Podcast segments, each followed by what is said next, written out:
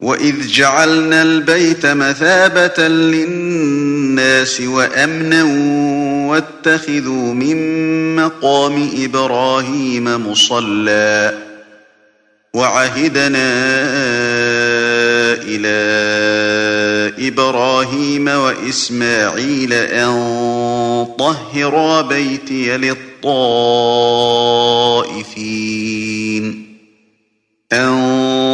طهر بيتي للطائفين والعاكفين والركع السجود.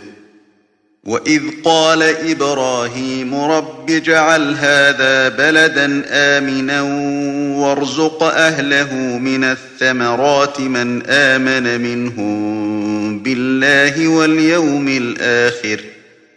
قال ومن كفر فأمتعه قليلا ثم أضطره إلى عذاب النار وبئس المصير.